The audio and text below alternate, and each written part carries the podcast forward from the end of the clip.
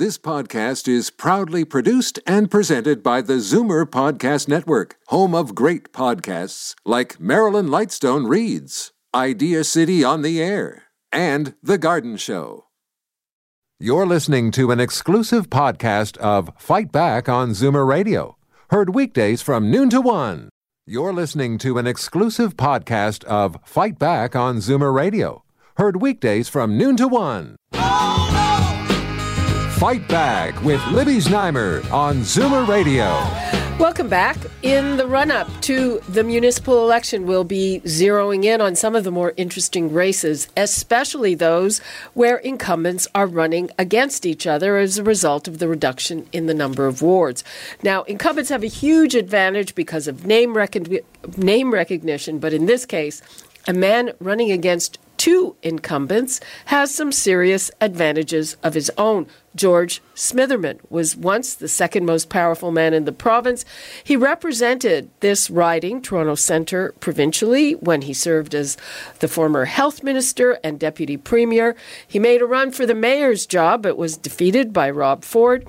And now he is vying for a seat on council to represent Toronto Centre. He's running against incumbents Kristyn Wong Tam and Louisa Troisi, who was appointed to the job to finish the term of Pam McConnell, who uh, unfortunately passed away while still in office. George Smitherman, welcome. Thanks for being here. Great to see you.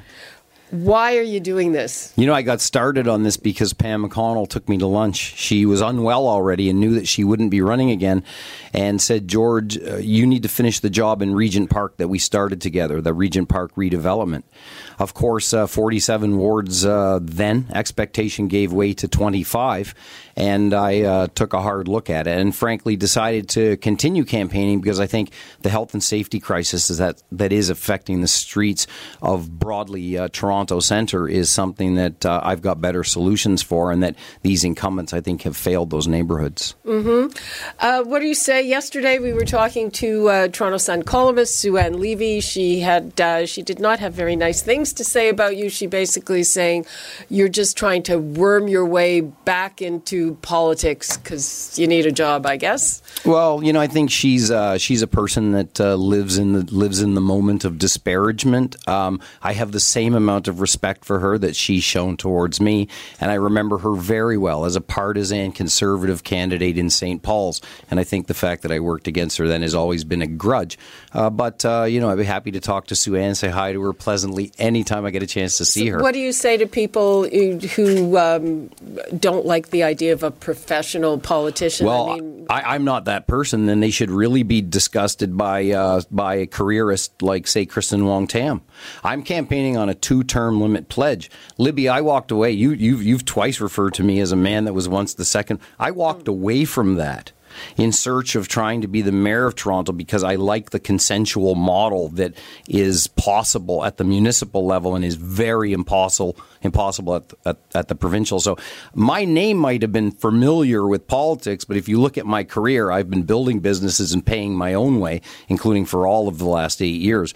I don't need a job, but I think that I have the skill set to serve Toronto Centre in this very challenging time. Five focus priorities two term limit. So I'm not your career politician, even if my name has been associated with politics for a long time. My most of my uh, most of my income tax uh, statements have been uh, uh based on my private earnings and creation of uh, quite a number of businesses and jobs. so what do you want to do if you're elected, or try to do? Well, really, I want to finish the job in uh, Regent Park with the redevelopment and focus very, very heavily on Toronto community housing's poor performance, to work on issues associated with the TTC, especially on the Sherbourne Street corridor, which is in very, very uh, rough shape, to focus a lot of time and energy at this health and safety crisis that is deeply affecting uh, the downtown with a very particular focus on deeply affordable uh, housing.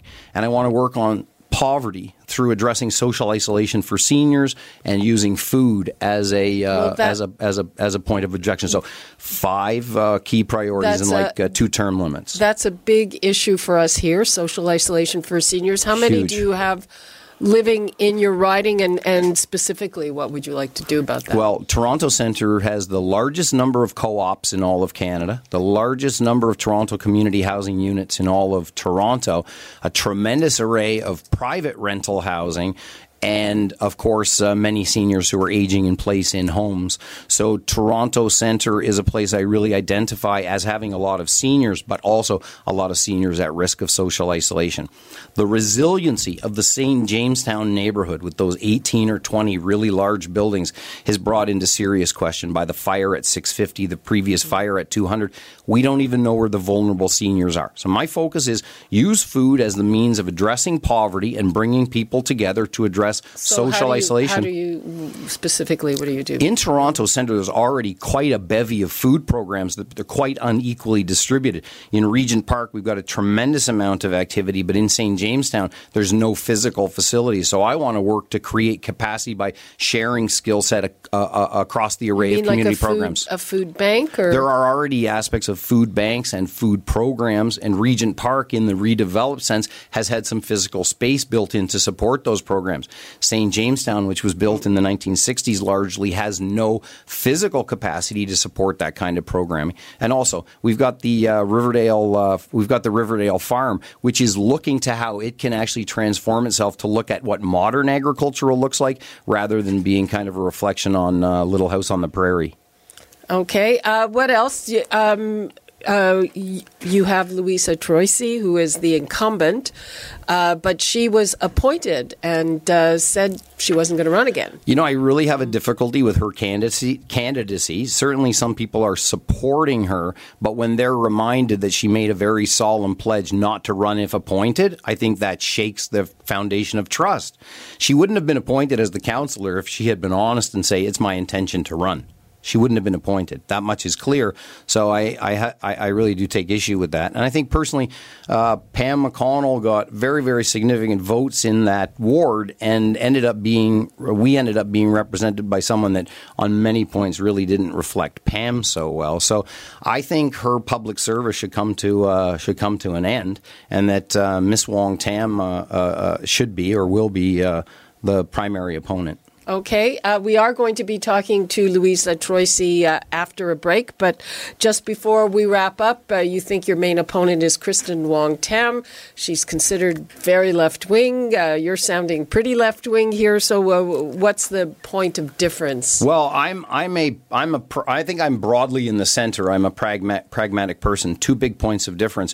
One is in approach and attitude. I'm pretty sure Mr. Tory is going to be reelected. She and Mr. Tory are at distinct odds. They really have a personal animus, which is unhelpful.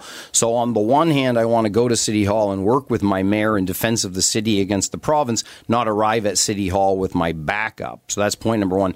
I, I just think on on deep affordability, if we want to address the health and safety crisis, which is very prevalent in Toronto Centre at the moment, uh, housing, deeply affordable housing, is one of the critical ingredients. Toronto Centre, because of all of the development, has spun off a couple of hundred million dollars that Miss Wong Tam has had discretion around.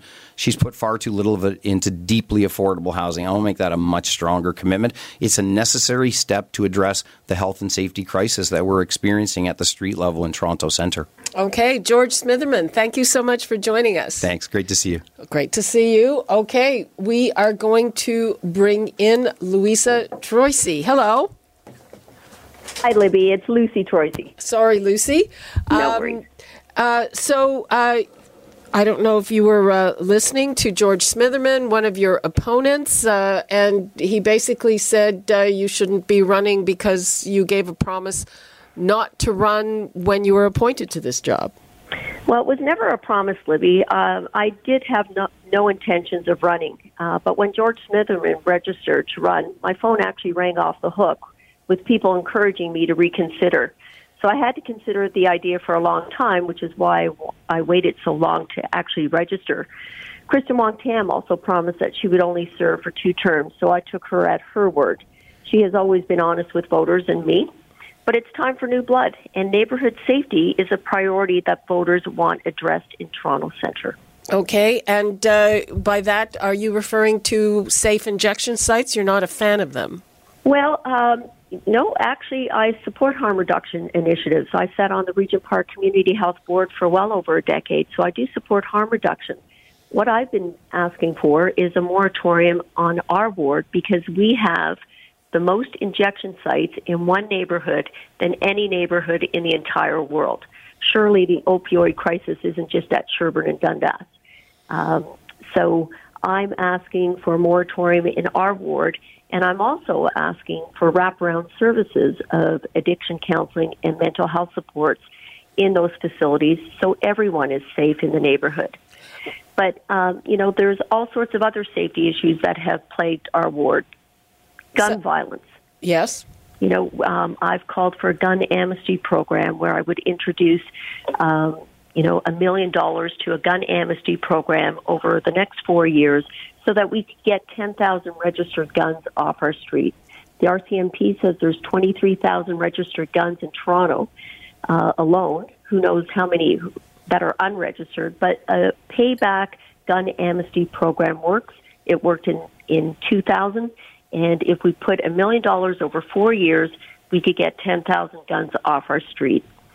I, and of I, course, I want to get back to uh, the issue of uh, those injection sites, and you want a moratorium. What are some of the things that have happened? Because I, I gather there have been problems resulting from these sites. Yes, and uh, my office has been inundated with complaints uh, in terms of what's been happening in their neighborhoods. So um, there's all sorts of escalated violence, um, inappropriate behavior. Um, you know, can, can you be a little specific? Well, there, there's lots of fighting, fist fighting. Um, who've been victims uh, in a lot of this are the homeless. Uh, you know, the drug dealers have been robbing them and beating them up. Uh, seniors who live in Toronto housing buildings all around those neighborhoods, they're afraid to leave their streets. Parents can se- cannot send their children to school alone any anymore. People don't want to visit their friends uh, in some of those neighborhoods as a result of uh, just the escalation of violence. Uh, people defecating on people's properties, uh, drug dealing, um, all sorts of crimes going on in several parts of the ward. Uh, George Smitherman, who was just here, mentioned some uh, programs he would like to see specifically targeting seniors who are vulnerable. Do you have any plans like that? Well, my, my first priority is to get the neighborhood safe because we could have, my background is uh, a community organizer with Parks and Recreation.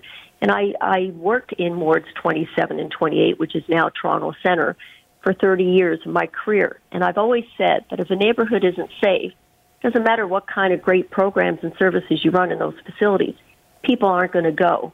So my priority is to ensure that people are safe, and then we could run programs and services uh, for seniors. There's lots of seniors in our ward, and they need lots of attention. And sometimes we may may have to provide services within their buildings uh, as a result of them being unsafe to leave their buildings. So I think I would bring a lot of programs as I have done in the past or actually brought programs and services directly uh, to their buildings um, for them to have. Okay, uh, hang on, Lucy. Uh, we are going to take a quick break and we'll be right back with more.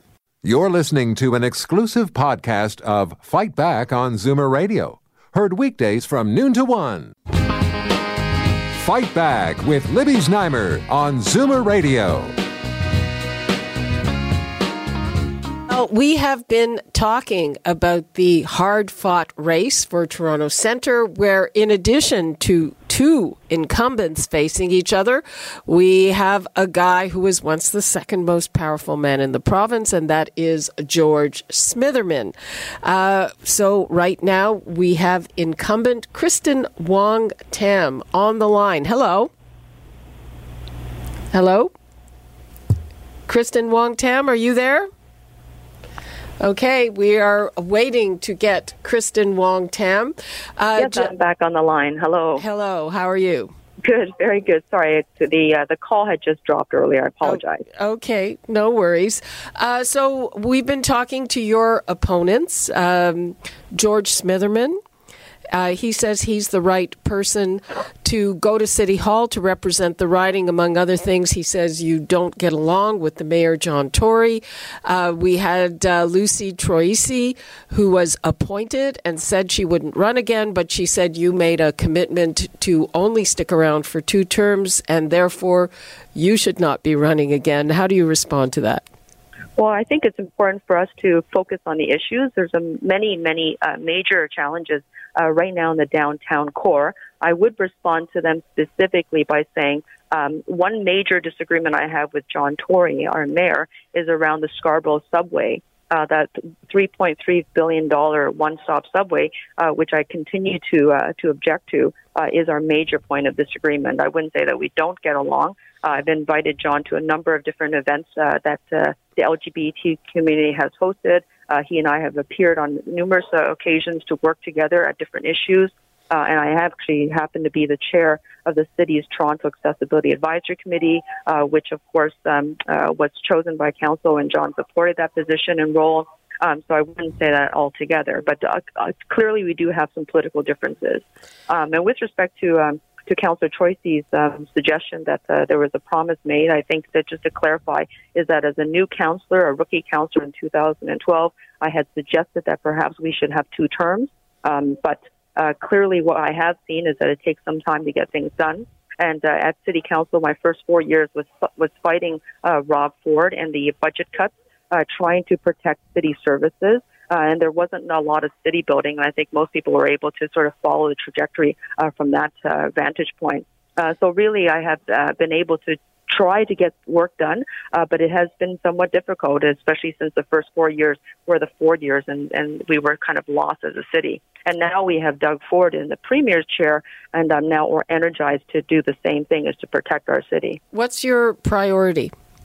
You know, uh, we have uh, obviously a housing crisis in the city of Toronto. It's not something that was made overnight over the last term, uh, but rather it uh, has something to do with the fact that we've got speculative land transactions t- taking place all over the province, and it's not necessarily just a Toronto matter. It's right across the country. Uh, we have uh, had to deal with the Ontario Municipal Board, which of course uh, your readers, uh, your listeners will re- recognize as a provincial um, uh, board that overturned a lot of local planning decisions. Yeah, but uh, they're, almost, they're out of it now. Yes, but it took six years to dismantle the Ontario Municipal Board, and I'm proud to say that I led the charge at City Council um, then uh, many of the applications that you see under construction today, uh, six out of every 10 development uh, was pretty much approved by the board. Um, so I'm, pl- I'm pleased to say that we were able to successfully dismantle the board, but I had to outlive two premiers and uh, and work um, uh, to work with four municipal affairs and housing uh, ministers to be able to dismantle that board. And that board was only dismantled earlier this year. Um, but we, we, we effectively did do it. I'm very proud of that accomplishment. Um, Lu- Lucy Troisi uh, wants a mat- moratorium on safe injection sites in your uh, riding, in your ward. What's your position on that?